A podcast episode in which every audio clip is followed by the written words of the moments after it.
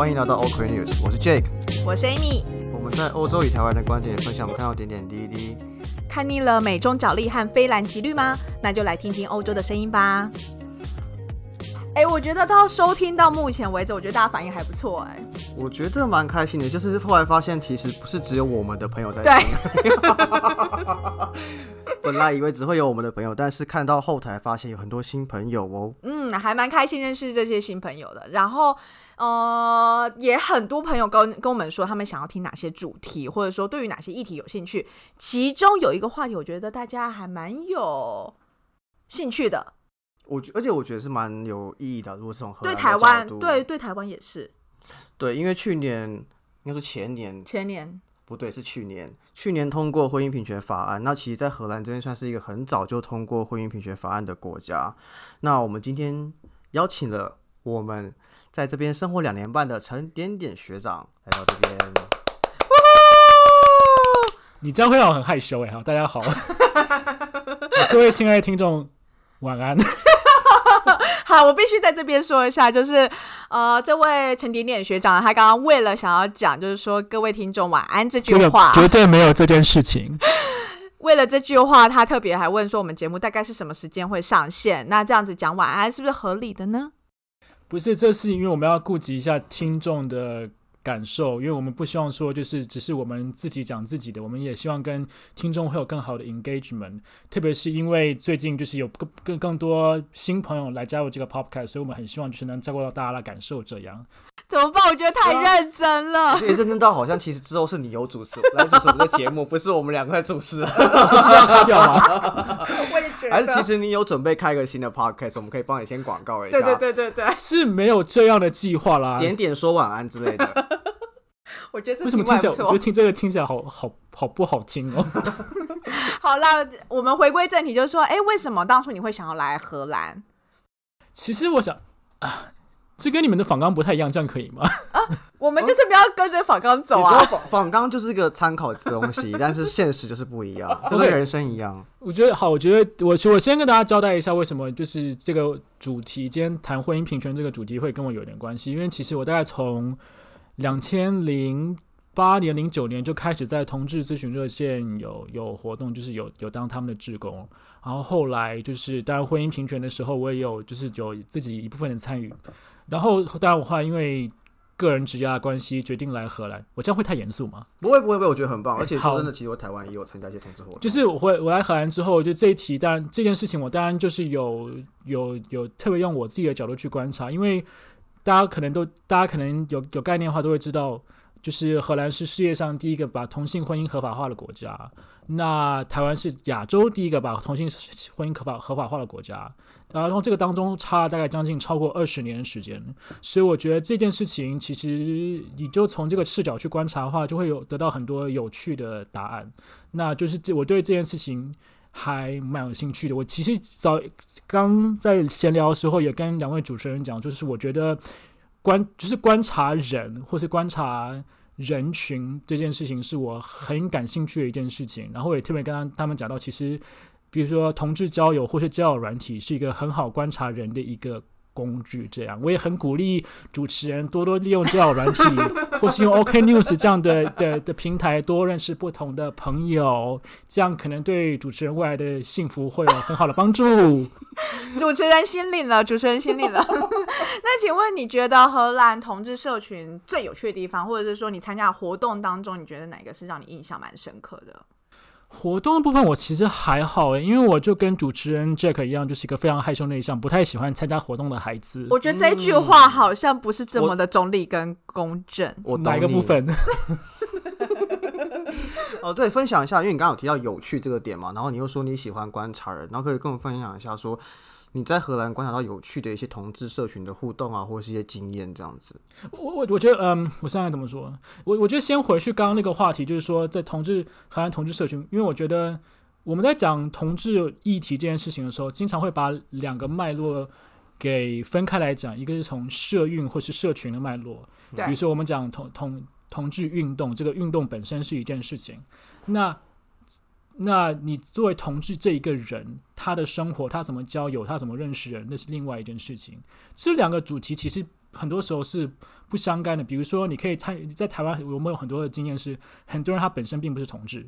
可是他很投入同志的运动，因为他觉得这是一个价值上对的事情。对，反过来说，也有身为同志，然后从来不会去同志大游行，从来不参与任何的同志运动，甚至连公投要办什么都不知道的这种人，这种是蓝是存在。甲吗？呃，蓝甲可能是另外一种，呃，我们我们就先不先不不去评论他们，对，反正我反正我我先回来讲，所以首先从我觉得从社群整个社群来说的话，我觉得整个氛围蛮不一样的，因为大家知道荷兰同志婚姻婚姻合法化是至少二十年前的事情，应该是我记得是二零是两千年两千年初，对，两千年初的事情，所以已经有二十年的历史。所以我觉得这边的人就已经把同同志婚姻或同志就是当成一件事。我说所谓当成一件事，意思就是说它并不是一个特别特别需要特去关注，平常心看待，平常心看待，对平常心看待，就它不是一个特别特别会当成问题的事情，也不会是特别当成一个是进展或是优点的一个事情，它就是只是很单纯的一件事情，就像你会去超市买菜一样。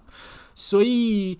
这个你有在哪个面向特别感受到这样子的正常看待的？其实其实蛮多的，比如说像我们公司，我的老板的老板，就我的大老板就是一个出轨的同性恋，所以就是他们就会很自然就聊到说他的哦，他可能周末跟他先生去哪里啊，或这种事情。OK，对，就是被当成一个很自然的事情。但是我觉得跟台湾最大，我觉得这跟台湾最大不不一样，因为台湾去年才把同性婚姻合法化。对。这件事情的意思就是说，我们去年才刚打完一场很巨大的战役，嗯这个战役动员了这个社群内跟社群外的几乎所有的人，也就是说，在台湾的台湾的同志的这种社群里面，会有一个很强烈的氛围，是我们必须集体来做一些事情，我们必须集体去支持公投，去宣传公投，我们必须集体来支持支持婚姻平权，我们必须集体集体来投票给蔡英文。这类的事情，哎，我这这题可以，这个可以讲吗？哦，这这没问题啊，我们是很 open 的，反正大不了剪掉就好了。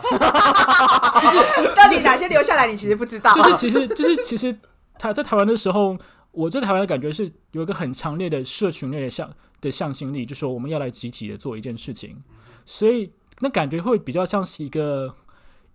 一个整体，而这个整体里面就是很多不同的。不同的族群之间，比如说大，因为大家讲 LGBT 的时候，都经常会把 LGBT 讲成一整块，其实不是的。你就想男同性恋跟女同性恋，其实生活上的交集是可以完全没有的。这他们这两这两群人是用非常不同的方式在生活。对，那所以，但是因为但是因为婚姻平权的关系，所以就有很多这些不同的社群之间会有交流，会有集结。这个不同的社群不只是在呃 LGBT 这个 community 之内，还包括之外。比如说，大家可能有概念的话，同运从很早开始就跟反核或是跟劳权的这些其他的社会运动是有很密切的关联，所以这也是为什么你去看你你如果跟很多的在同运圈待很久人的话，你会发现他们通常也都会是支持反核或者支持劳权这样子的，没有说一定。是因为这些议题都比较偏左派一些些嘛，然后大家比较 care 左派或社会议题的东西的话，大家可能会多领域都有去涉猎跟关心。呃，其实呃，我觉得我觉得从个人角度来说是这样没有错。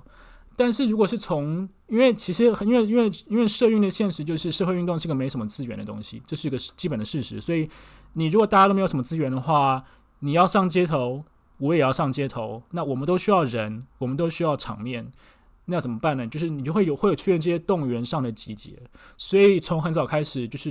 你就发现说，诶，为什么反核的团体也会来同志大游行，或是同同时也会去参与一些反一些反核的活动？呃。这个这个就是有这样的历史脉络在里面，嗯，那我不敢讲说到现在还是这样，或是说这件事情一定永远都是这样，但是就是在从历史的脉络来说，这样的 partnership 是存在的。好，回来讲荷兰的话，因为荷兰已经合法化已经是二十年前的事情，所以其实 就不太会有这种的我们需要集体来做一件事情的的这种状况。所以其实我在荷兰看到很多状况，很多是大家都各过各的。就是不同的社群，就是各自过自己的生活，有自己在乎的事情，想追求的目标。那不只是从社群，甚至有很多人，有很多荷兰的同性恋是完全不参与任何同性恋的社运的。是因为他们觉得该争取的权利，或者是说该有的一些基本的需求，它其实都可以满足，所以它就相对来讲也不需要更去集结其他人一起去争取一些相对应的。我我觉得很大一个程度是这样，OK，对，没有错。就是很多人会觉得说啊，我都已经对啊，我都可以跟我先生结婚了，我都可以过我自己的生活，那我还有很多要事要忙的事情，我没有必要再去搅和其他的对社运活动。嗯所以其实这件事情对对整个整个 per 整个，我觉得对于整个社群的 profile 会产生蛮巨大影响。比如说我们刚刚讲到了，在你在台湾，台湾的同性恋基本上都是都是投票投都是投某某一个总统，嗯，都是支持某，几乎都是 现在瞬间改成某一个你刚刚不是这样说的，呃你，就你就做自己就好，没有关系。因为我希我我觉得这个讯息很重要，我不希望把它被剪掉。好好，没有，我不会被，我不会剪掉，我尊重你。没有，因为我因为我不因为我也不知道主，因为主持人其实一直给我一种就是很腹黑的感觉，就是他刚刚主持人刚刚处心积虑要把我声音弄得很哑。没有应该这样讲，因为其实过去听过几集的朋友都跟我反映说，就是本人我的声音比较低沉一些，然后而且比较扁，对，然后就已经被 Amy 给比下去。那今天来的点点呢，她本身声线非常非常漂亮，所以我会被压在地上磨来磨去。他的声音真的好听。他其实本来刚进我们这个录音空间的时候，声音是好听到可以直接出唱片，但是我们给他吃辣，又喝酒，然后还是冰的酒，还冰的哦，冰的要死，然后狂灌，哎、是第二瓶了吗？我再拿一瓶给你，我觉得这些人真的是居心叵测。这样我们直接把声线拉的比较近一点点，因为没有比较，没有伤害，我就是一个爱比较的人。那个各位各位听众，不好意思，我们的主持人不但很腹黑，而且很幼稚，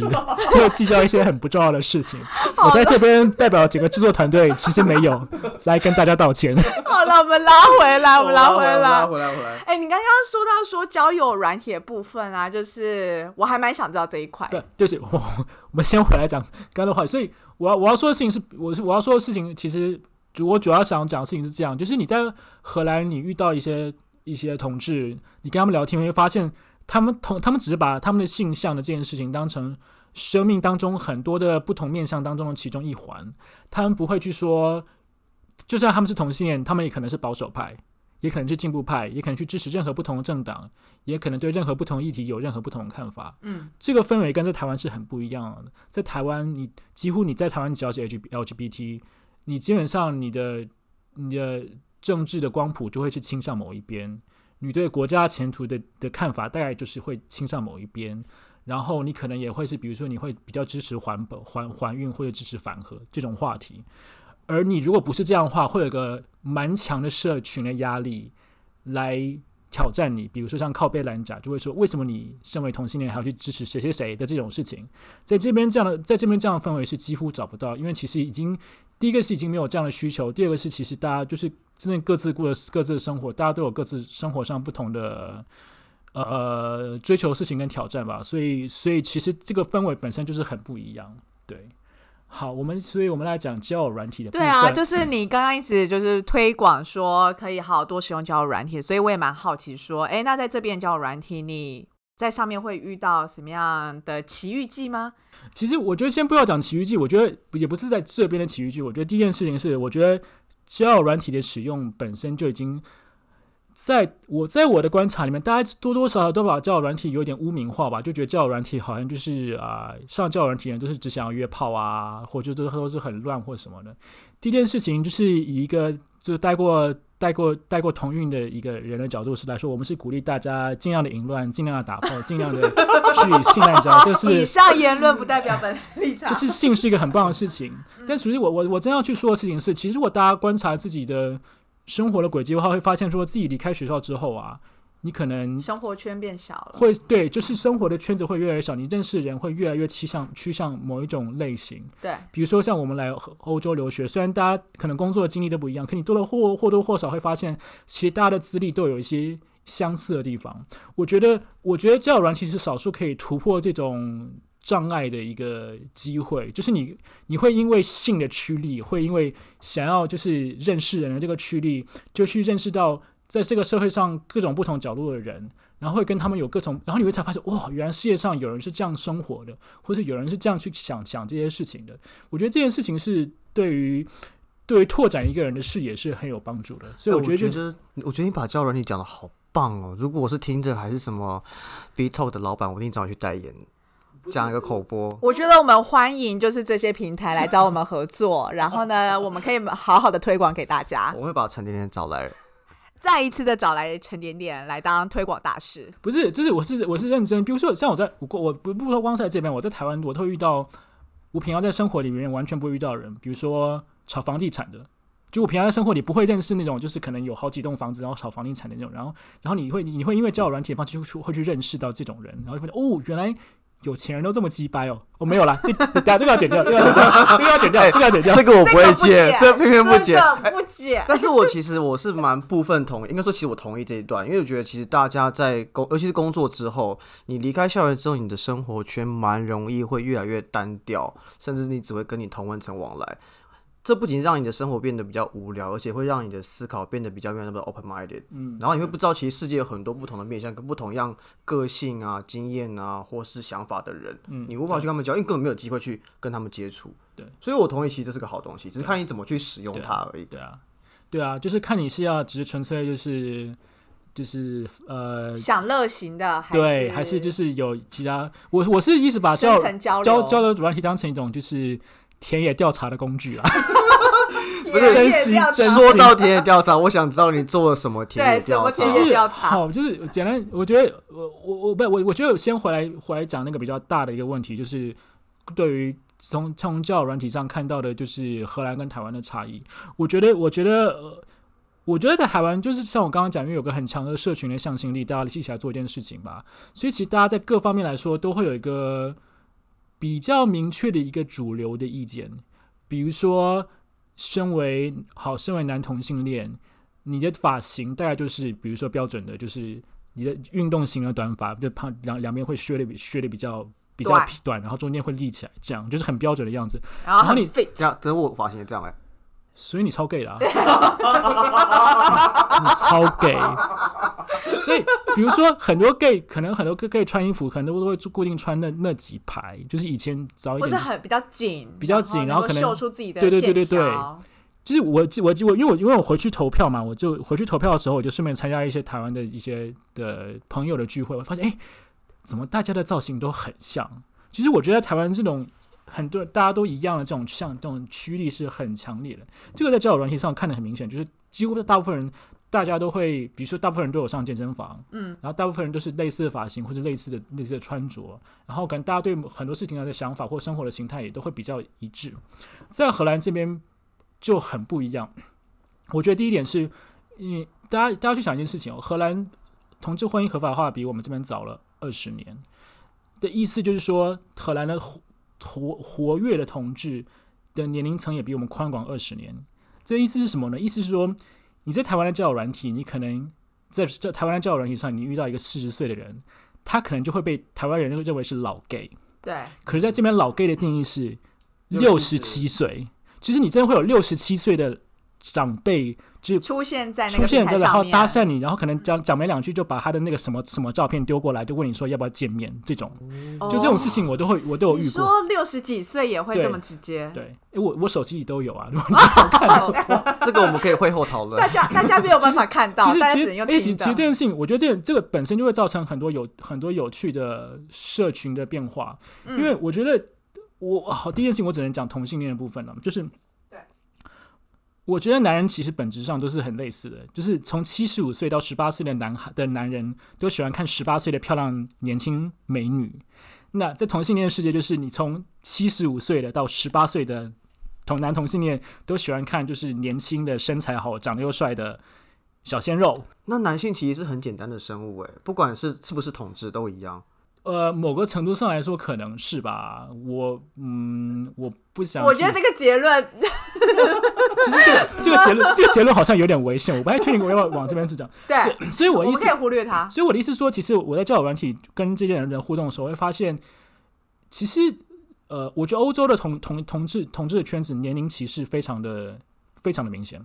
就会有比如说，就会有很多人直接就跟你说什么呃，他会直接说。拒绝三十五岁以上的人，那我觉得那还有很有趣的事情是这样。可是因为岁数这件事情呢，就是例如说，以我的这样子的样子，很多人以为我可能二十二岁，或者说我才刚毕业之类的，所以这我觉得岁数有时候某种程度也是所以是视觉年龄三十所以所以我都谎称我二十六岁啊。我乱讲，没有没有啦，没有啦，没有啦大，家线上叫我要小心。没有啦。真的要小心。但是我会发现有趣的事情是，如果是对方是年轻的人，这样我说他他只找三十五岁，那可以解释哦，他只想找跟他年龄相近的，这个可能比较有话聊，这个可以理解。对，可是有时候我会看到什么那种五十几岁的长辈也会说限定三十五岁以下，我想说。你要不要去你要不要去照照一照镜子啊就是你真的很好意思。哦，这件事情，我觉得，我觉得这件事情就是落实在整个生态系的行为模式里面。哦我居然，我居然，我居然开始把它当成生态系，就是我会发现，它就是啊，它是就是有食物链嘛，等等。就是我会发现，我会发现 你是金字塔这样子一层一层，不同年龄层的行为模式蛮差蛮多的。就是比如说，例如例如，比如说像长辈像我觉得简简单说，我觉得几个一个年龄层上的一个年龄层以上的同性恋在交友软体上面，这真的地位很卑微，所以他们会变得非常的非常非常积极。那个积极可以说是那个积极有好的有不好的，有不不好就是他可能是会就是无止境的骚扰你，然后无止境的就是就就是想办法把你约出来。嗯那好的他可能就会是对你很好，就说啊我要我可以开车载你出去玩，嗯啊，你如果哎，你如你住住住的地方有没有问题，我就是我可以，我房房间可以租你这种的，就是就是因为因为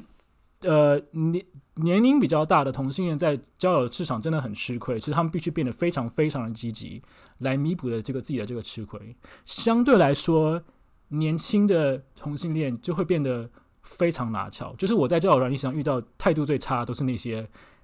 看起来很好看的，就什么二十五岁，后可能身材练的，就像练身材就练得像你是在杂杂志上看到那些身材很好的男模一样。然后可能荷兰人其实如果年轻点的话，其实真的条件蛮好，因为他可能就是身高身高很高，然后又长得还蛮好看的这样。那例如说种族有差吗？例如说肤色，或者是说哪个国家来的这种会有哦特别的差异吗？其实当然是有差，因为而且我我我很高兴你提到这一点，因为大家其实都普遍来说，大家在台湾可能都会把荷兰当成一个非常开放和包容的国家。呃，的确，荷兰是开放与包容没有错，但是那个开放与包容，它比较正确的说，它是一个 tolerance，而不是一个而不是一个 acceptance。我的意思是什么呢？它可以，它可以容忍你是同性恋，它可以容忍你是比如说亚洲人或是其他种族的人，可他没有要接纳你，他没有要跟你混，他还是把你当做一个一个他不欢迎的外外外容忍。跟接纳这两个之间的差别，你觉得最大会是在哪里？key point，最大的差别，比如说他可以，比如说其实荷兰一直我其实这件事情可能会让台湾有些听众很意外吧，但其实荷兰一直到现在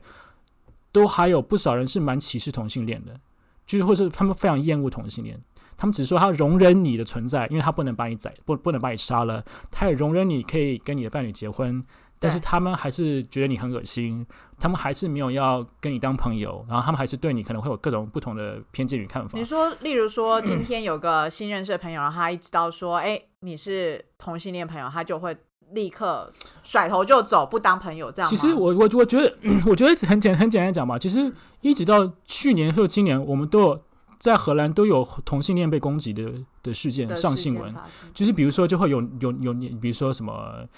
可能是什么中东裔的年轻人，就是在街上看到两个同性恋接吻，然后他就就就就就打他们，这种事情一直到现在都存在。嗯，或是我比较近的例子，像大家都可能像我们都在在鹿特丹念过书嘛，我们那栋楼的管理者 J J 就是一个公开出柜的同性恋，他曾经跟我讲说，他一直到现在他都很抗拒。哦，你不知道？我不知道，不不，那他不用讲，我也知道啊，他很明显啊，他脸上就写着我是 gay 啊，我不知道。不是，我要说的事情是，一直 gay J J 一直跟我说，他一直到现在，他都他都不能，他都不敢在街上跟他的先生牵手，因为其实很多荷兰人会有很强烈的反应。其实你说就是一般路上牵手这件事情，他们不敢做。对，可是我觉得是有可能的，因为其实荷兰虽然对外的 marketing 是一个非常多元包容包容的国家，但其实他们还是有保守的声音的。就是因为我之前跟荷兰人住过嘛，他说他就知道他有一些比较长辈的朋友，他们就住在比较不是像鹿特丹或是阿姆斯特丹这种比较现啊代、多多移民的国家，他们是比较在乡镇的地方，等于他们是更传统的荷兰的，他们就会蛮不喜欢一些，简单讲就是非常非常保守主义啊，他们就不喜欢外来人口，不喜欢移民，也不喜欢同性恋，他们就是像你说的，他们会假日的时候就去一些市集，比如说阿姆斯特丹、鹿特丹，只要看他不他们看不顺眼，他们就攻击他们。这他们的乐趣，但是我觉得我不懂，然后我朋友也不懂，因为我朋友他是你知道年轻人嘛，然后他也住鹿特丹，他其实比较开化的，但是有这样族群在存在那边的，我我觉得先，我觉得先不要说人家开不开化，就是人家有他们相信的事情跟他们选择，那我们就去尊重他们。尊重、包容、爱与包容。对，对，是不是先先，所以，然后就是我们我们怎么话题会扯扯这么远？哦，我们从那个在讲社会观察、包容跟接纳就是其实从种族，所以其实种族，其实种族这件事情在荷兰的荷兰的 LGBT 的圈子里面是一个问题，就是你只要不是你如果不是白人的话，你的确会遇到一些障碍。就是大家大家我跟很多人聊过，大家的看法就是说，白人的 gay 自己会形成一个圈圈，然后那个圈圈可能就是很光鲜亮丽，因为很多白人可能就是也的确很多荷兰白人真的就是年轻的时候长得很好看，嗯，长年纪大不一定啊，但年轻的时候真的很 长得很好看，然后他们就会就是他们会只会只会跟自己跟自己一样一样的，就白给一圈了。就是白 gay，他们就可能会你会发现一群人出游，可能 Instagram 的 photo 上你看到可能一群人坐在游艇上，然后大家的每个人身材都很好，色的都是对白人，然后金发，然后身体练得很好，这样子，嗯，对，那大家就会问说，诶，那这个多元包容在哪？那其他的种族呢？其实其他种族在这个交友市场，呃，会会有不同的挑战。比如说土耳土耳其人受到挑战是最大，或土耳其人或中东人，荷兰人荷兰人对这些种族的偏见是真的非常强。那我自己身为亚洲人，我在交友软体上其实有时候也会遇到，也会感受到，就我有时候也会也会去试着去，呃，这个搭讪一些人，然后可能就是比如说我我你会试图不要说出自己是亚洲人，或者说照片上面就是不会，因为你照片就会看到是亚洲人啊。我还我还记得印象深刻，我我我有搭讪过一个，其实真的长得很好看的荷兰人，然后我还丢一个嗨，我才刚丢完他就把我封锁，你说你只说嗨这样子吗？他就对我刚刚说我说一个嗨，他立刻瞬间把我封锁，就是我就哦，哇那感觉很差就是哎、哇哦，就是就是哎、我就是我，因为如果我讲了什么不不得体的话，他会想封锁我，那个可能就是可以理解，对对，可是他可是才只是看嗨而已、啊，他只是看到我的脸是一个亚洲人的脸，他就把我封锁了。可是他会不会就是不是因为你是亚洲人，而是只是你的脸不是他的菜？搞不好你今天的脸是别的亚洲人，他 OK, 还是你的脸长得跟他前任因伤为他心很因为我觉得这是个非常片面的解读，但是我我没有想要否定你的解读，但我的想法只是说，呃，他们也有他们的偏好嘛。我觉得，我觉得没有错。就就是就是这个。呃 By the way，这是另外一个另外一个我想去分享的事情，就是荷兰人，你如果试着去跟跟荷兰人讨论种族主义，是一个非常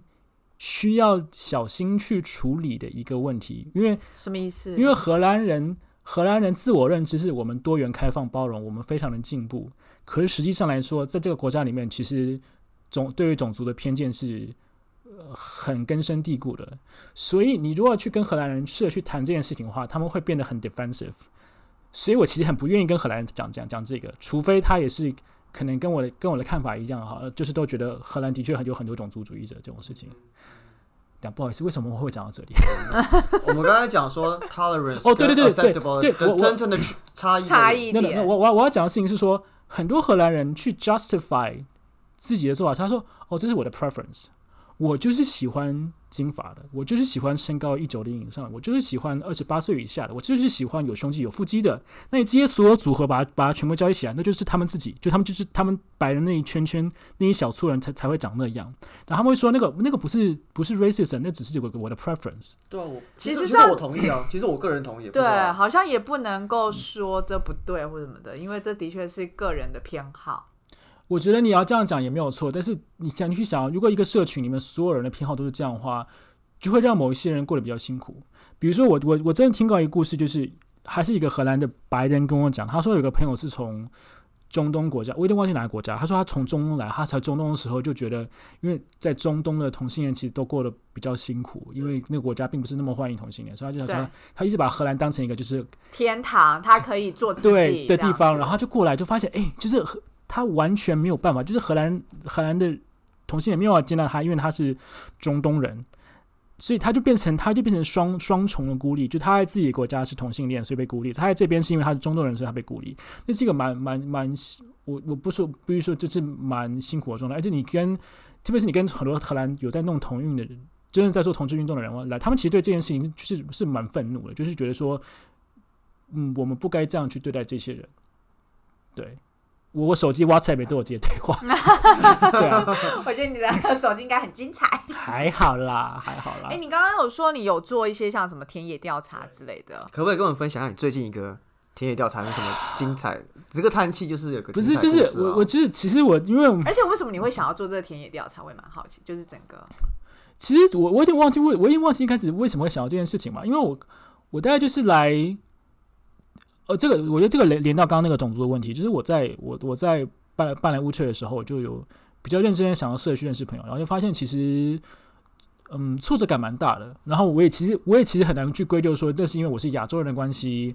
或是可能他们觉得我长得很丑的或关系，或者他们觉得我可能又又老又矮，然后身材又不好的关系，我不知道，我真的不知道。你不要这样说自己，拜托。哎，你现在腹黑程度跟我差不多哎。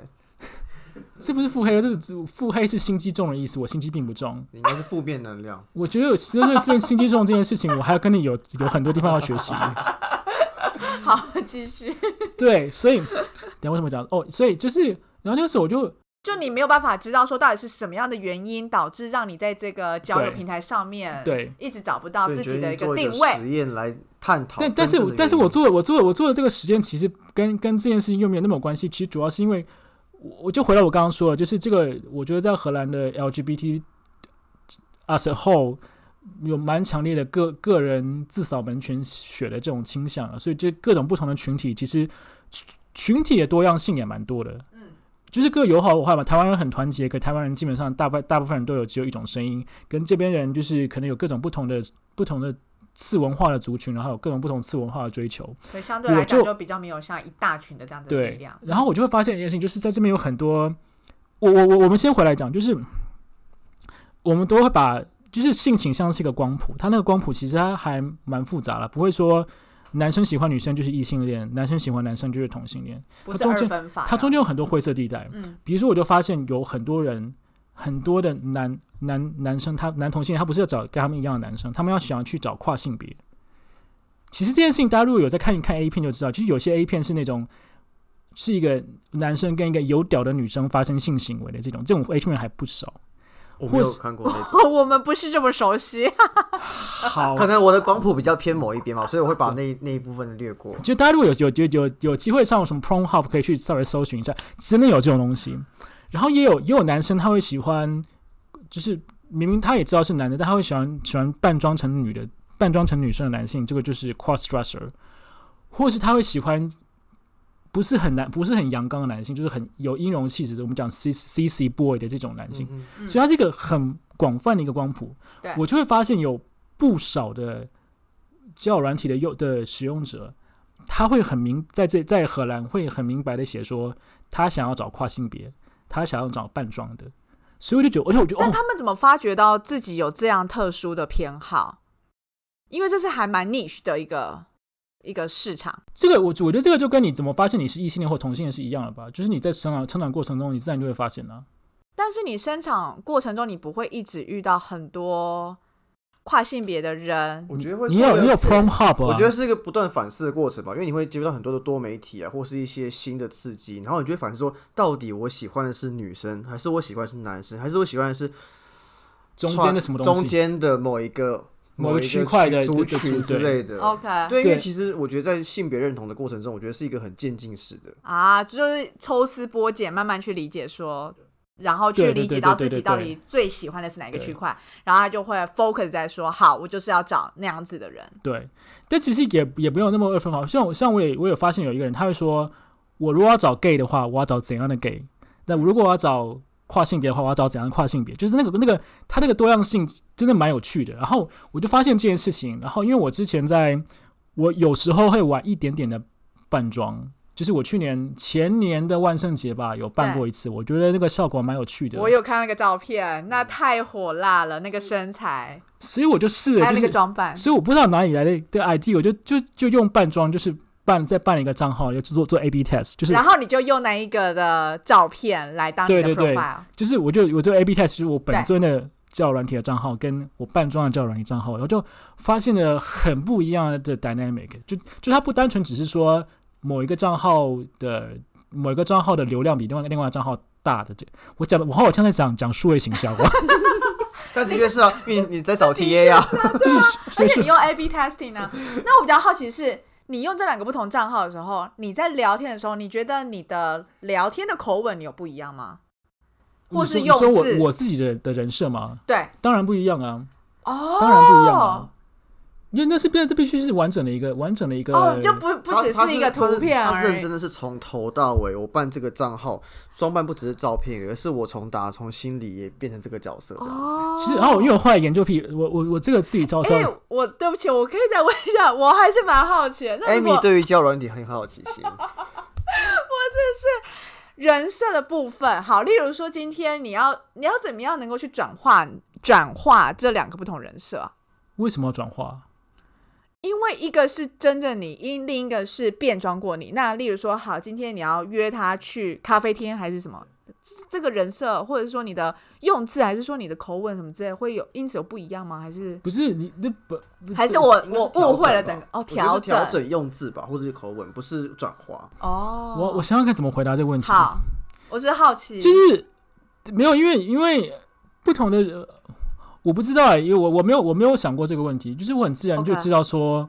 这时候第第第一件事情是我没有觉得我没有觉得哪一个是真的自己，哪一个不是。我觉得人都是很多面相的，嗯，就是你会有不同的，你会有不同的。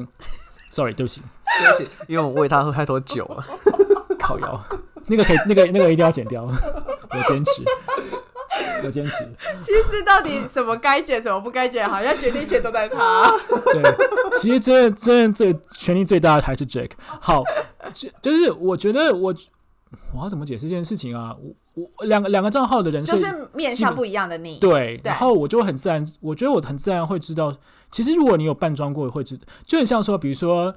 你如果穿上一套面试的服装、正式的服装，你其实讲话的语气跟你讲话的方式，跟你的气场都会因为那个服装而被改变。有点像那样的感觉，所以其实当你放放上不同的样子的时候，其实你自然就会进入那个状态。对，但是因为在平台上面讲话的话，你的转换转换的东西是账号本身，并不是你有因为衣服或是环境的不一样，所以有可能是你同一个姿势、同一个坐在同一张沙发上，你只是那个账号的名称从 A 变到 B 这样子，可是你怎么样能够可是你可是因为你的你的你的照片不一样啊，所以、啊所以而且 by the way，因为因为照片不一样关系，所以来接触你的人的态度也会不一样。哦，所以接触的不仅是族群不一样，连接触的人对你的讲话的方式就是很不一样吧。因为比如说我自己的我自己账号，因为我就是我自己账号，我觉得比较吸引到比较多的是比较比较可能还是比较正常嘛，所以来来来讲话的人就会比较就是都是用一个中正常规中矩。中规中矩的。然后另外一个账号，因为那个照片就是比较就尺度比较大、比较火辣的，然后我的。我放那个照片的人设，我也用比较挑逗的言语的言语，所以来的人基本上就是哦就是就是呃比较积极，就会可能三句话就会就会说什么时候要见面这种，然后我就我我 哇这个太多了，我没有我没有要这么快。他们想要快很准，就是其实我其实我觉得两个账号的 profile 蛮不一样。像我自己我自己本我的本尊的话，我会发现可能因为亚洲人看起来比较年轻的关系，我的我的本尊的账号比较多长辈会来会来接触我。那另外那边的话，就是如果扮装的话，会会吸引到一些所谓的 bi curious 的人。那所谓那所谓 bi curious，有些很多就是真的还蛮就是阳刚的气质蛮重的，就是 By curious 的意思是说，他们就是他们他们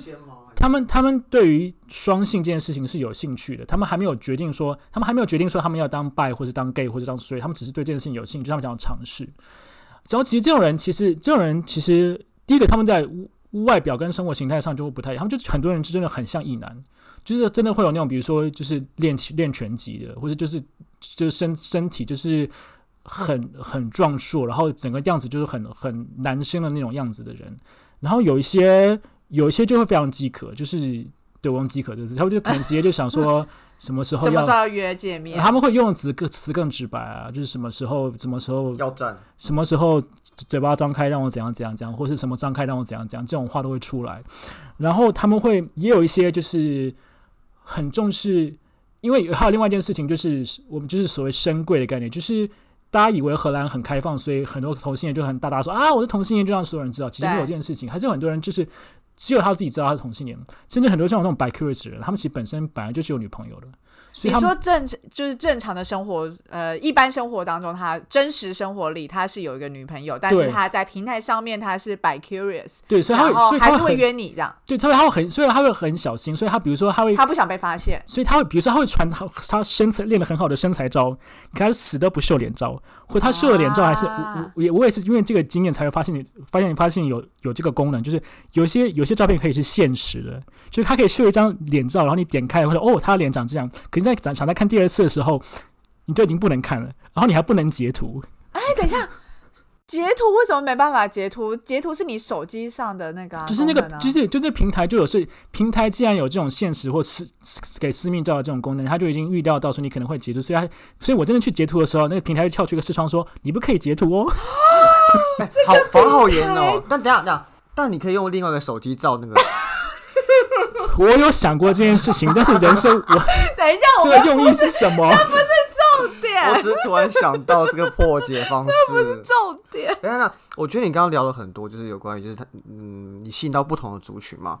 但你都没有提到说，那你喜欢怎么样类型的？这题很重要吗？不是啊，因为我们这边其实有很多听众，搞不好也有一些同志听众，搞不好对你有兴趣啊，可以你们可以认识一下。我觉得不太，我觉得不一定啦。我我喜欢型亚洲比较少。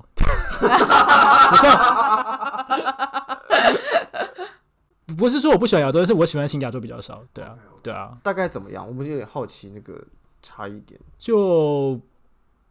呃，这题真的要讲吗？你笑的好没点，反正我不会剪，又不用擦，我们就在聊天啊。就尺寸比较大啦。哦，所以你可能比较喜欢是 peach 他想要吃饱一点，肤色深一点的，会比较大。比比较比比这不一定吧？这比比如说像我和在合作在鹿特丹最常见的，我最常见的两位都是黑人，然后都是大概身高一百九这样子的，就比较就是比我在大上不少这样。对，然后真要讲那么细吗？看你要分享到多细喽。我们是 open minded 的我们就就是就大概这样吧。但是我但是我觉得，我觉得应该讲，我觉得我再我再次重申，人都是很多面多面向的。你不会，就像你不会永远都只喜欢吃意意大利菜或或日日本料理，就是你你喜欢的的心，它不是一个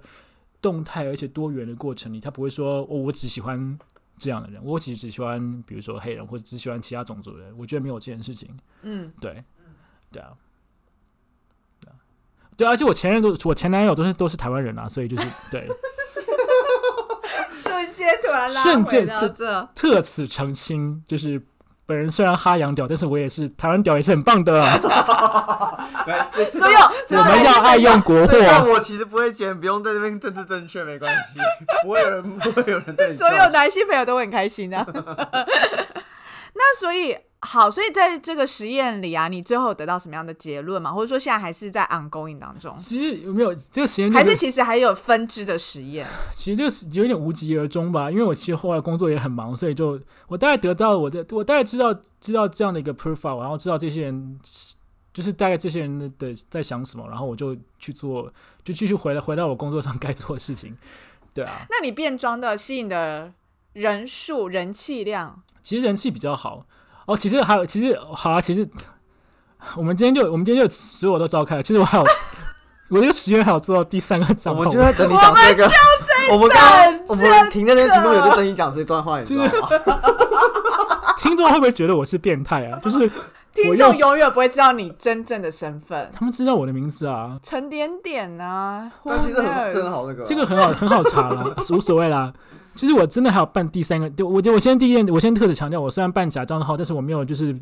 没有做什么劫财骗色这种事情，就是我纯粹就是都是两情相悦，就是纯粹为了实验，他是为为了为了为为了学术为了满足，对，要有 A B test，为了我对于知识的追求。知识的追求，对知识的渴望知，识还是姿势？知识哦，知识，知识我还好啦，我已经我已经啊收集够多了，我也可以教你啊。哦？哦？好，这不是重点，不重点。就是我后来就想说，因为我想说这个这个这个 benchmark 可能不太对，因为其实因为我们知道就是扮装它它就算荷兰的对扮装的市场比较大，但是它也是应该是个比较偏门的市场，对，所以我就又在再办办了第三个账号，是主就是一个主流的账号这样，然后我就开始去。就就就主要账号就是，当然不是用我的照片，所以就是用比较身材比较好的主流的样子的男同志啊，我就去开始就是去做一些研究。那那你是用我的研究的方，我研究的方，法论，就 研究 方法就是我第一个先看流量，因为因为在 Grinder Grinder 上，你其实可以看到每天来有多少人来看你看你的照片。你说 view 的概念，对，就你就有 view 的概念嘛。然后你也比如说你也可以主动出击，比如说我会我会那个时候会会固定说，我可能就是丢大概三十个人，然后会去稍微去数一下，大概有多少人会回复我。那回复我的的人里面有多少会进展到，就是那个对话会进行下去，有多少人会进展到就是邀约要见面。那基本上到邀约到见面的时候，因为我也没有要跟他们见面，我只是要做做研究而已，所以就到这边我大概就就自动会把这个对话停掉。那他们要约见面，然后你就会停掉，然后你就把人家封锁嘛？我没有我没有把人家封锁啦，哦，但是，但是我我我我另外派办一个比较主流是用亚洲人的，因为我还是想知道亚洲人的亚洲人在这边的行情，定位对行情，嗯，所以我就用一个亚洲的身材练得比较好的一个一个一个人的照片，人的照片，然后我的确的确有练肌肉的那个那个组，他的流量是最大的，然后开始的线也是最多的，触及率也最高，然后开启的话题也最多。对，但是那个话题的感觉很不一样。我觉得那个那个不一样，我到我至今都没有完全的参悟。就是参悟，其实我也发现说，好像有很多人会都会对你有兴趣，然后很多人都会想跟你聊天，甚至想跟你见面。可是那个对话的过程，就会让你觉得说，那些人好像就是你在挑那些人，好像那些人也在挑你，就他们会。虽然是他们的主，可能他们会主动来搭讪你，可他们会就会有很多不同的啊，你还有更多照片吗？哦，你有这个照片或那个照片吗？你有你的，比如说你有你的头跟头，你有你的脸跟身材在在一起的照片吗？因为有些人，因为有些人会在网络上放假照片，就他可能身体是个胖子，然后他脸还可以，所以他就会用用脸的照片来吸引人，然后然后身体用身体用个别人的身体，然后一一直到见面才发现他其实是个胖子，就是有人，所以会有这种，就是会有各式各样，然后那些人其实会有，嗯，我觉得很我觉得很有趣的是，嗯，即很有我觉得很有趣的是，即便很多人是为了为了性的吸吸引力来上交软体，可是他们并不愿意表现出那种很饥渴或是很淫荡的样子，他们还是会希望自己有一点，嗯，我要怎么说、啊礼？尚往来的感觉嘛，或尊重彼此，就是对他们会，对他们他们会他们会很需要尊重。然后其实你你在在交友软体，好，比如说几年前交友软体最流行的一个东西叫做 special sexual，special spe speo sexual 就是智性恋，就是会有一些我觉得今天很像学到了很多新知识的概念。上课，我刚刚跟 Amy 两个对看，完全问 我们两个就觉得，哈哈，智嗯，还智智性恋的概念就是说，我是比如说一个人真的很非常聪明，非常懂很懂很多有很多知识，我会被这件事情吸引，我会对我会因为这样会对那个人产生性上面的的吸引力，就是你会你会，所以那个中文翻译叫智性恋，就是智慧的智，就是你会真的被你会真的想要跟比较聪明的人，就是有有性行为这样子的。好，那这件事情在同志交友软体就会很有趣。就几年前，很多主流的男同志，特别是那种身材练得很好，然后可能很受欢迎，他都会在交友软体上宣称他是智性恋。可是可是宣称就是一个词啊，到底是不是真的有那样的智慧程度？这个就是一个这就是一个有趣的地方。可是你如果真的，我想说，我那我那个时候我在那个时候就说，哦，好啊，很棒，所以我就开始试着去跟他们说，诶，我去跟他们聊一些有的没有的，我就跟他说，诶，我有在看，我有在看文化研究，我有看到福克萨伊德，就理都不理你。所以我后来发现说，其实我后来结论是，其实那个所谓自信恋的意思是，那只是一个说法而已。他真的意思是说，对我就是长得很好看，可是我不想被当成胸大无脑的。的人，没有智商的男同的很帅的男同性恋，嗯，所以我想要宣称说，我我想要对外宣称说我我是在找就是 quality friends，或是我在找就是跟我一样有有有有内涵的人其。实讲白一点，就是说我不是一个头脑简单、四肢发达的人，这样。然后对透过这样的方式去筛选跟他 match 的人。对，OK，这个这个主题，这个这个脉络到到最近，他的话术已经改变。他们现在不讲不讲 spe spatial，他们讲说 brains and balls，就是说你这个其实这个 就是这个这个这个话，就是这个话里面充满了，其实充满了很多的很多可以去 judge 的。第一个第一个第一个是为什么是 boss，就是其实这里面就已经有一个阳刚的的的讯息存在在阳阳心中去宣告说我是阳刚的，然后我只找阳刚的。其实这个他已经就已经排斥了对对所谓的娘炮的一个一个排斥。对，然后你就想说，那样你跟那样人聊天，其实就是 就是非常多，你会觉得他们非常多毛，非常难搞。就他们可能你可能刚刚讲讲讲讲讲什么东西，然后他们就会态度变得很模棱两可。就可能他们上一秒钟还很积极，然后可能讲一讲，突然态度就变了，然后你也不知道你什么地方踩到他们地雷。甚至有些人就是我真的有遇过一些人，就是可能一一聊很好，都都聊得很开心，然后突然就有一天就把我封锁了，然后我也不知道为什么他把我封锁了。嗯，就是就是我我要回头去回头去想想了照片，诶，那个对话，诶，我我应该没有踩到什么地雷吧？就是我觉得那个那个那个那个整个互动的方式是很不一样，而且那个事情其实就反映了不同的小圈圈他们的某一些互动的逻辑，所以呃，对，所以大概大概是这样的感觉，所以我会我会很强烈觉得说。比较简单说，就是我在扮装的时候会吸引到一一群就是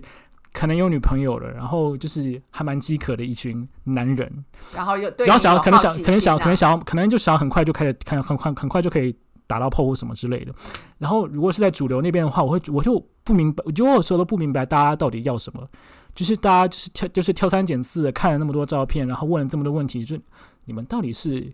有要怎么样，还是没有要怎么样？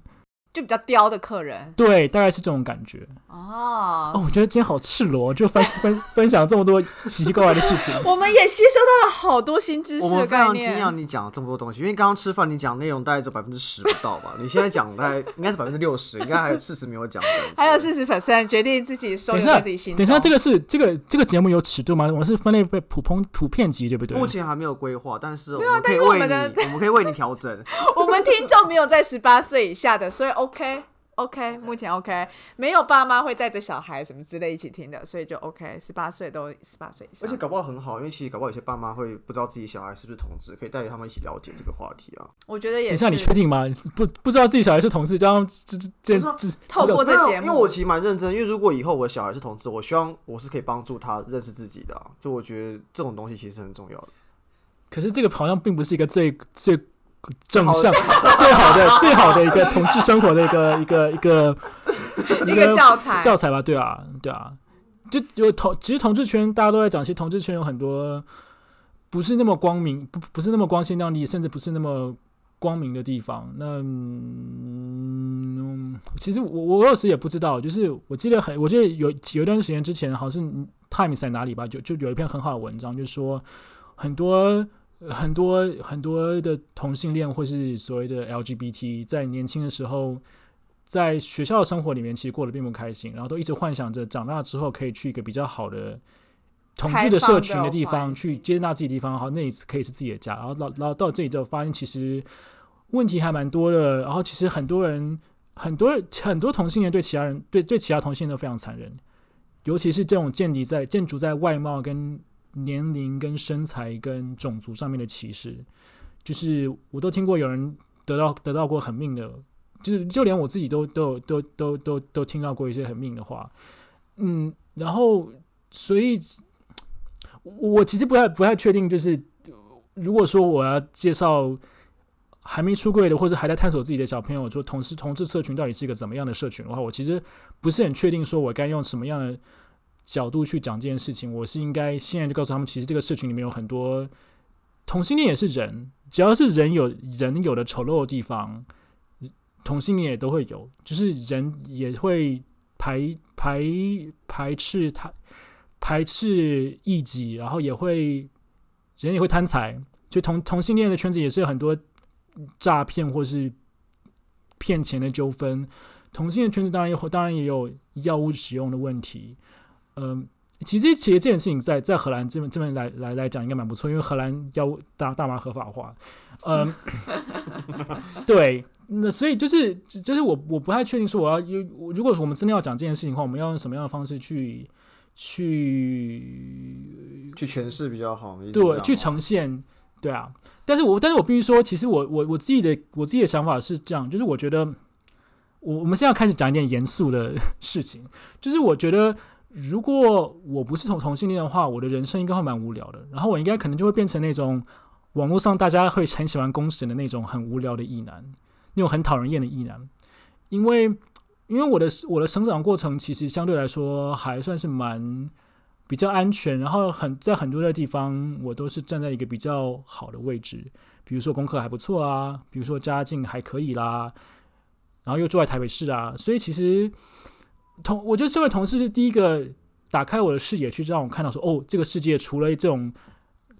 除了这种从小爸爸妈妈说的那种很标准的除了你生活的环境以外，其实还有各个不同的面向的族对，而且那个生活的环境其实就是从小大家告告诉你说，就是应该要有的样子。对对对对对，就是大家会告诉你说有一个框框，就是你应该考上好大学，找个好工作，这种嗯很样板的人生之外，其实其实世界有很多不同的面向，然后其实那些面向，有些人可能会觉得从从纸上面看来会觉得说并不是那么好的一些事情，但是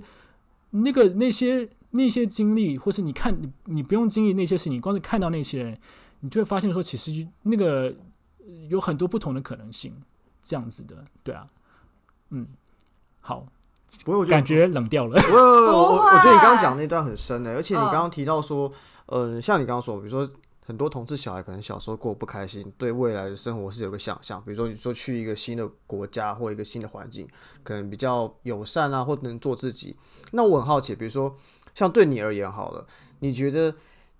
就以一个同志身份来讲哈，因为我们就是不要不要管其他想象，你比较喜欢在台湾的生活还是在荷兰的生活？嗯如果要讲真心的话，目前为止我会觉得我比较喜欢台湾，因为其实就像我刚刚讲的，荷兰荷兰人其实不要讲种族歧视好了，就至至少不一定是种族歧视，但荷兰人其实很排外。其实我在荷兰，好，比如说这样说好了，我如果在我在全世界各地的各地的 gay bar 或者夜店，我我走进去，你如果走进去，然后跟人跟人对到眼，就是说说或多或少你就可以开启一段对话。那个对话不一定是说我要去钓这个人，或是我要跟他回家上床什么，就是可能只是一一个单纯可以当聊天，朋友的聊天嗯，这些事情都做到。全世界最困难的地方就是荷兰，就是荷兰人非常的荷兰人可以荷兰人的无视大法，就是已经练到一个大师级的境界，就是你可以在他面前三十公分，然后他完全就把你当空气，然后你就任何方法你都就是没有办法跟他产生任何的接触。是因为他们害羞不敢踏出这一步跟你交谈呢，还是说像你一开始讲的，他们可能有他们自己的圈子，不想要其实我觉得可能都有吧，就是我我我，因为第一个我不是那些人，我不能代替他代替他们发言，嗯。对。所以我我自己会觉得说，可能可能是都有，但是我发现一件事情，就是说我在荷兰的交友圈，我在荷兰当然交了一些朋友，对。我发现我朋友不是说第一个就是外国人，比如说他可能也是加拿大人、美国人来荷兰工作跟生活的，或是如果是荷荷兰本国籍的话，通常都不是白人，就是不管是因为他们这边有很，他们会有一个印尼有一个印尼的 population，他们、哦，对，他们还有个特特别，他们有个特别词去去称他们，我我有点忘记了。然后或是比如说像黑人，或是其他种族，就是真的真的那种标大家认定当中标准的那种金发或橘发的白人，我真的我真的没有少数，可能想起来就只有一两个，然后那一一两个还是可能是那群白人当中比较比较特别的，比如说他可能就是很左派，或是很就是做做同运做很久，所以他可能对对那种主流的荷荷兰的白人的的的的社会是有很多的很多的不满的。所以言下之意是我我你如果真的把你真的去看那个荷兰白人圈圈的话，其实我我是我是我来荷兰可能将近三年，我是都我是都没有打进去的。对啊，呃，也不是说我一定要打进去或者白人特别了不起，我一定要贴上去的这种问题，而是说就是你会觉得你来这个国家好像有没有 be part of them 的感觉？没，对我我是觉得没有。就回到刚刚说的、呃 acceptance and tolerance，荷兰人会容忍你存在，可是荷兰人有没有接纳你成为他们一份子，这是另外一件事情。嗯啊，另外一件事情是，其实 我觉得因为台湾，因为台湾才刚同同同同婚合法化刚刚过，然后对。我们也有一些新的政治人物是已经出柜的同的 LGBT，对，可能像苗像苗苗博雅这样的，所以我会觉得那整个气氛上来说，有一种，我觉得荷兰台湾的气氛反而感觉比较积极，就是大家觉得说有一个更好的未来可以我们一起去努力，然后就会有很多的嗯。就会一直会有很多的社社运面向的一的的的的的进展，就是可以去。不管大家同意也好，不同意也好，但至少那都是一个进展。我反正觉得荷兰，因为这边可能比较成熟吧。举例来说，我我来我来这个 pop pop podcast 之前，我在火车上还跟我一个我少数的荷兰白人的朋友聊天，嗯我们就讲到一件事情，几乎每年的同志大游行都有主题，对吧？不管是任何的同志大游行，就是各地的同志大游行，在荷兰同志大游行的主题的是没有人去理的，就大家都照样就是舞照跳，趴照开，就是那个荷荷兰在荷荷兰的同志大游行，它基本上就只是一个大家开趴的一个为趴而趴的理由的的一个理由。是因为其实该拥有的一些权利什么，他们其实都已经有了，所以他们其实就是大家一起去庆祝，也不需要去特别有什么标语或我觉得，如果你跟真正在荷兰做同运的人聊过天的话，他们会不同意这看法，他会举出很多还需要去改进的地方，比如说啊荷兰还是有很多人，还是有人因为身为同性恋这件事情而被而被而被开枪打受伤，或被歧视或什么，或或或真的被打，这个当然是一个需要去需要去处理的问题。但是因为，但是就是因为最主要那个最主要那个障碍，也就是比如说同性婚姻的这件事情，已经已经已经被解决了。所以整个社会反而失去了那样的动能去解决很多其他问题，嗯所以大家就错，大家有一点就是以因为现在这个状况也对大部分人来说不错，所以大家都或多或少就停在这里。对，可是那代表没有问题吗？其实也是有的。我都、嗯我都有认识，我有一个我有认识一个一个朋友，他因为他是同志身份的关系，就被已经被被家里赶出来。我们想说，哇，这种这么这是孽子的那个年代会发生的问题吗？对啊，你说就直接被赶出家里荷兰人吗荷兰人对就，好古装剧哦，这是一个还蛮复复古性。我就我听到其实蛮惊讶的，所以其实就是那个社会的问题跟面向还是很多。对但是领养小孩这一部分，荷兰他们是算合法，对不对？我。呃，第一件事情我没有，我我没有在荷兰领养小孩的朋友，所以我不能回答这个问题。呃，应该是有吧，可能是我其实不那么确定。我记得是可以，因为在小孩这个部分的话，目前台湾是我记得台湾是不行，因为是生人工生殖法的关系。但荷兰是，而且台湾如果你要领养小孩，你就不能够跟同性结婚，因为领养小孩是民法，但是但是那个什么那个伴侣法，伴侣法伴侣法是转法，这两个是没有一起我。我我这个我我可能分享，因为我我有一个我这我有我有一对认识的朋友去去美国美国做小孩，也是去去美应该是去美国做小孩，对他们去就美国就是用人工生殖方式做了一个小孩，我回来之后的确是不能，是他们就决定是定。就是决定把小孩挂在其中一个人的名下，就是他是那个人自己，这有趣哦。你如果是单亲抚养，对对对，单亲抚养去领养了一个小孩，而不是说一个同一个一个同志的家庭去抚养了一个小孩。对，啊我我我想我绕回去刚刚说的那那件事情，就是比如说像荷兰他们说什么，他们说去年的阿姆斯特丹大游行的主题就是什么，好像是什么回顾过去展望未来这种，就是很 vague 的主题。可是你在台湾，你去看到、台湾的同志大游行，几乎每年几乎每年大家都会为了主题吵到烦。就我记得有一年，有一年大家讲性难民嘛，就是就是说性难民那个概念是说，就是说就是大家都是很多性别性少数的这种的这种人，都是在这个架构下，就是像难民一样是被被被压迫人。然后那那年的那那那年的主主文主文宣呢，三号把这件事情跟用药这些事情做连结，就是说，呃，因为用药者也是在这个这个国家跟这个法律里面很很备受歧视、很被污名的，所以我们也要去去挺他们什么什么什么的。那个时候，在同志社群就发生了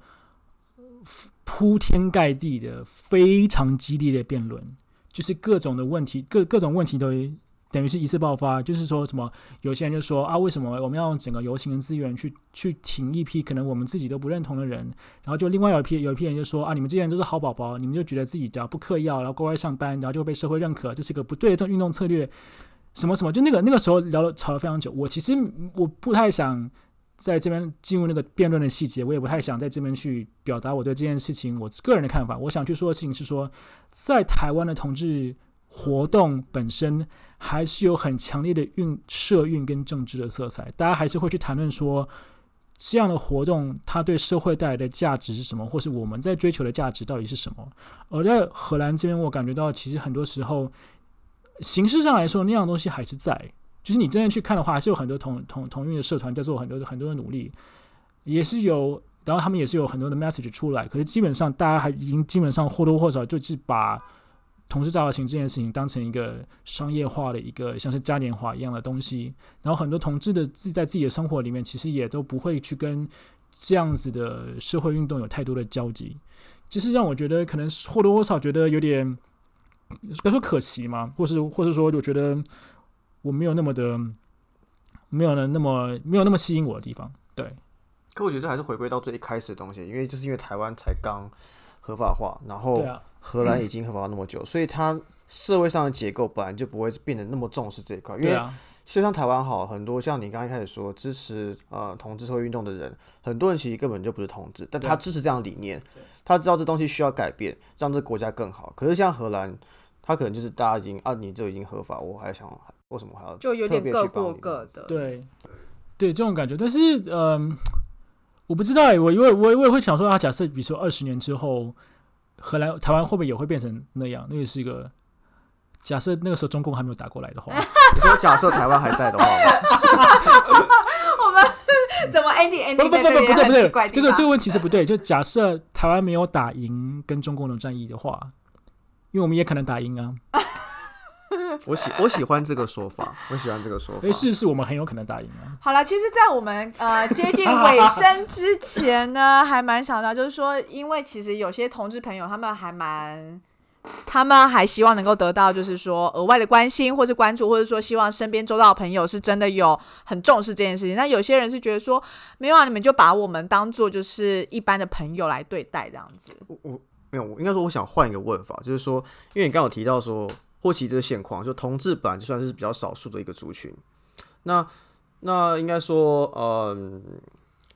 我会很好好奇，说大家会同志们会希望大家用什么样的方式去跟同志去互动，会是让同志最舒服的？嗯，我觉得我没有资格回答这个问题，因为我不能代表所有的同性恋。OK，那如我觉得这回答很好，就是我我我我会觉得说，其实就就是就回到我刚刚讲了，就是即便像荷兰这么已经。大家认定这么开放跟包容国家，都还是有人就是过着非常深贵的生活，是没有人知道他是同性恋的。你就会知道说，每个不同的同性恋，他对于他他对他对他对他对待他自己身份的态度，跟对他他对待别人怎么在看他的这个态度，都是不一样的。所以的确，可能有人就真的不想让别人知道，那就是那就是随便他。那可能有人就是很想跟大家分享，那个也很好。那可能有人虽然希望能跟大家分享，但是不希望大家就是太关注这件事情。那我觉得那个也很好，就是我觉得其实很多时候都是看个人，那个没有什么一定的、一定的判准。我我自己个人是我虽然喜欢跟人家分享，但是我有时候会觉得啊，就是有时候我我很害怕那种感觉，就好像我觉得好像自己把自己变成一个就是动物园里面任人观看的一个动物，你知道我？就会有就会有一坨人，就是很就眼睛很兴奋，就就是要要分享一些。让我自己都觉得很害羞的事情，可是你刚刚分享很开心，就是 所以所以你刚你现在讲害羞的事情是更害羞的，对，更害羞的事情就是没有分享在刚刚那里面。那我刚刚刚分享的都是我还觉得还还算。那我懂你意思了，那我对，所以我就就嗯，我就觉得没有，我就我觉得都是很看很看个人吧。然后其实另外一件事情，我想要去特别去特别的去谈，就是 嗯呃。你的一个人的身份跟一个人的实际上的状态，跟一个人歧视的的歧视，是不一定是连接的那么好的。举例来说，你可以身为生理上的女性，但是你也可以有很多歧视女性的想法。你可能会同意很多大男人主义的理论，你可能会觉得说女生就是应该在家，女生就是。就是比较笨，女生就是该去服从男人之类的，所以同样的道理，身为 LGBT 或身为同性恋这件事情，并不必然代表你就一定接纳你自己作为 LGBT 或者为同性恋。最极端的例子，就像大家知道，可能像走出埃及那种，就是其实他虽然知道他是同性，可他一方面又厌恶自己是身为同性恋身份的这件事情，或是他他那个厌恶会让他强大到说他必须要去做一个什么转化治疗这种，去把这个部分去抹抹除掉，甚至他他自己做的还不够，他还要想要去转化其他人。所以，就是我我要去说的是说，那个身份的认同，他的啊，这个话题没有什么没有什么明确的结论。我只是要说，这个身份的认同复杂程度其实远比大家想象远大于我们的二分法的对，嗯所以你其实其实你要去说人想要去怎么怎么样的被别人对待或怎么样对待自己，其实我很我没有办法给一个很呃没有办法给一个放诸四海皆准的一个原则去跟大家讲，我只能说就是都是看大，我觉得大家就是就是很像你你会。在互动的过程中，自然知道你朋友喜欢怎么样的互动的这种东西，你就是会自然会知道说你的同性恋朋友会希望怎么样被对待，就是这样吧，这就是用一点同理心就可以了。对，然后当然我们刚刚提到关于走关于走出埃及的这件事情，其实就我理解，其实一直到荷兰这边可能还是有一些，所以那个问题就是那样的社会问题，就是还是需要大家关注跟跟更多努力吧，对啊，因为像大家像像之前婚姻合同同婚合法的时候，像林良堂这些，就是很很呃很主张这种转化治疗的这种宗教宗教团体，其实它势力还是蛮嚣张的。然后在台湾，其实还是有人就是会，呃，会有这样的想法，他们可能不见得去做。那这些都是还需要被解决的问题，这样，嗯，大概这样。我觉得讲很好啊，就是就是完全我一开始就我一开始就问法就其实就是一个非常不全面的问法，因为就是本来任何的人都是一个不一样的个体，不是问你是不是异性恋或同性恋去看待怎么对待这件事情。就像有些人就是，算了，我不要，我不要呛你。想想讲就讲，趁这最后几秒钟说出来，想呛什么？其实没有什么好呛啊，就像有些人可能比较腹黑嘛，就是会希望，就会希望你来来宾不要表现太好。就我以为你有什么？么新梗，就只是这个无聊的旧梗而已。那必须旧梗啊说他今天真的很紧张，你的声音比他好听，因为他怕之后呢，可能就变成大家都只想要听你的声音，然后呢，他只没有这样，是开头的。其实呃这样说好，那个，哎，你们是有脸书对不对？呃，对，对，我们有脸书，我们有粉。丝如。果你们还想继续听听 Jack 就是乱讲话的话，我看到脸书就是留言或按赞，就是 follow 我们大家，就是 Jack 非常需要你们的爱，他是个寂寞的男孩。他缺少爱吗？这段我不会剪进去啊。好了，其实今天非常感谢，就是点点学长，就是来这边跟我们分享很多，而且其实不仅是他自己个人生活上所的观察，以及他也自己做了一些田野调查，然后分享了一些。他的一些心得给我们知道，然后我觉得我们两个今天是学到还蛮多新的词，而且我非常期待田呃点点下一次田野调查的结果或新的田野调查。对我觉得他可能会再有新的田野调查。不是那个那个那个结果，你要先定义什么叫结果，你有 KPI 吗？呃，因哎为因为我还没有详细了解到您的预计想要达到什么结果了，所以我我我没有什么结果，那只是纯粹的的资料收集，哦是一个我觉得其他我们就留 inside driven 的着事情，我们结束以后我们再继续聊。啊。好了，那我们今天就录到这里，谢谢，就这样谢谢大家拜拜。